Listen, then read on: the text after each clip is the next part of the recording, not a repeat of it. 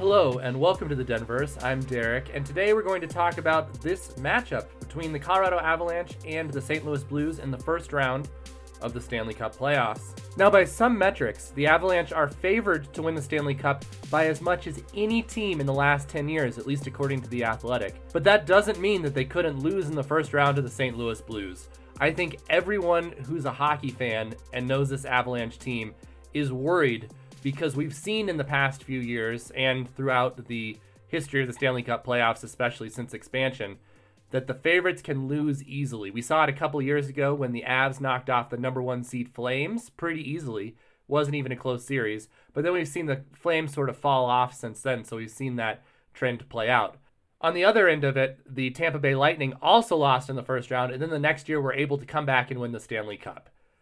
I have some confidence in the Avs because they've seen how hard the playoffs are in the last two years, losing in seven games in a heartbreaker to the San Jose Sharks two years ago, and then to the Dallas Stars, which was coupled with some injuries in the bubble last year. However, the history between these two teams has already been fierce, and we're looking for this to really develop into a rivalry between two teams that normally play in the same division and did again this year. You might remember that last year in the bubble, Nazem Kadri scored that goal with no time left on the clock. It was point oh one when it went over for the Avs to beat the Blues in regulation. The Blues had finished the regular season that was shortened at the top of the Western Conference, but they fell to fourth because of their play, including the, in that game in the divisional round, and then they ended up losing to Vancouver in the first round. You also may remember that in twenty eighteen, the season came down to game eighty-two, the last game of the season, between the Blues and the Avs. The Avs needed a regulation win to make the playoffs and knock the Blues out of that last spot, and they got it, winning five to one and completely crushing the Blues in the process. The Blues did go on to win the Stanley Cup next year, so it's not like they're infallible. Some of the extended drama really began in the closing seconds of the Avs' victory to secure the President's Trophy against the Kings a few nights ago, when Blues captain Ryan O'Reilly came out and basically said, "We know how to beat this team and we're going to win this series."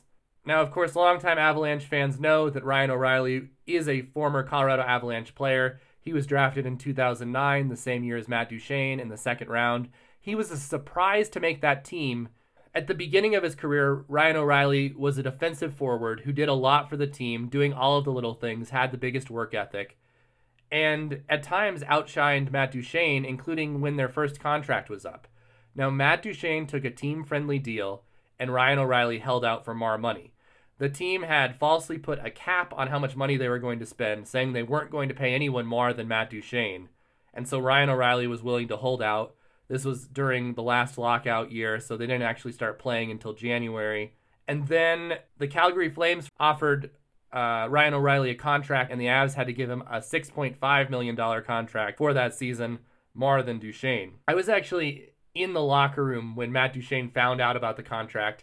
This whole thing went down in the middle of a game, and we went down, and Matt Duchene was shocked. And there had been reports to the contrary at the time, but you could tell standing there with Duchene how upset he was about O'Reilly's contract.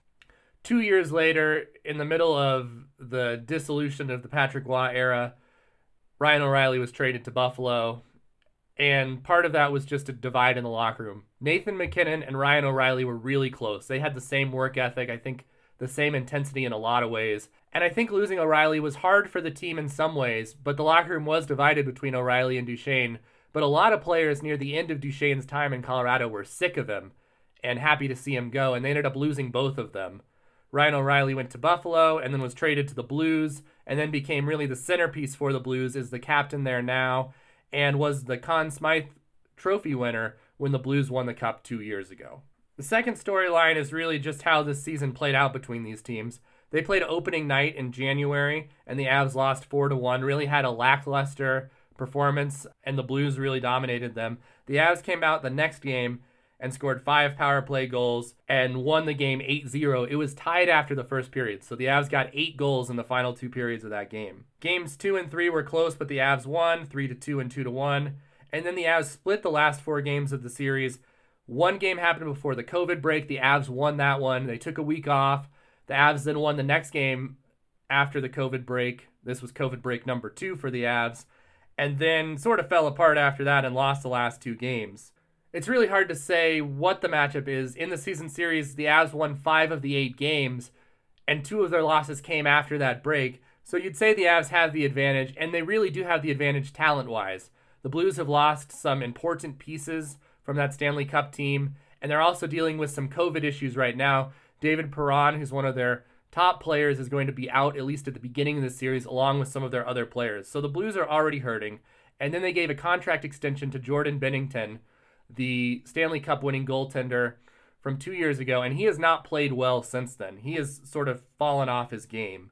And Jordan Binnington is really the key to this series. If I see the Avs losing this series, it's either because they've sustained a lot of injuries, especially to Philip Grubauer, or Jordan Binnington steals the series. And in hockey, unlike any other sport, you can have a guy on the defensive end just play phenomenal and win the series for your team. The Avs have been carried in previous years by goaltending at times, and the Blues need to be carried by Jordan Binnington, who has shown that promise when he did take the Blues to the Stanley Cup Finals and win it two years ago. But let's not pretend that Jordan Binnington is Patrick Waugh here. He was sixteen and ten in that playoff run. Waugh, in his four Stanley Cups, only lost five, four, six, and ten games. So at best for Binnington, he's at the low end of the Patrick Waugh era as far as goaltending. For him to steal this series is really going to be a surprise. His record on the year was eighteen and fourteen, so about five hundred. And if you're looking at this series going seven, you have to give the advantage to the Avs just because of the depth they have, the defensive uh, mindset, and having home ice advantage in Game seven. The final key for the Avs in this series is if they can stay healthy, as I mentioned. It looks like everyone's going to be back of the guys that we expect to play. There are a few guys that we're not going to see in the playoffs. Matt Calvert, Logan O'Connor, maybe someone we see in the later rounds, and Eric Johnson. But Nathan McKinnon is practicing, and that's good news. Bowen Byram, the rookie defenseman, is expected to be back at some point. And all of the other guys who've been out with injuries we're expecting to see back. So that's a good sign.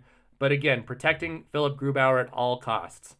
And unfortunately, we've seen that it just takes one guy sliding into a goaltender to take him out. I mean, that's what's happened to Grubauer several times in his injury stints over the last couple of years. And so you have to hope that doesn't happen. I really don't see Devin Dubnyk or Jonas Johansson backstopping this team to a lot of victories. And if they lose Grubauer, we're looking at a situation where they lose a series. I don't think the Avs even need to play their best hockey to win this series, but they have to play solidly. If Nathan McKinnon is back to full form, I could see this series only going four or five games. That's it for the Denverse. We'll be back a lot over this playoff run with these short episodes, just sort of recapping where we are. I'm trying to make these episodes short but also informative, so if you're a diehard Avs fan, you can still get something out of this. But if you're a casual fan of the Avs or any of the other teams, this is a good way to get a short bite of what's going on. Expecting to do some Nugget stuff this week with Quinn. For now, I'm Derek. See ya.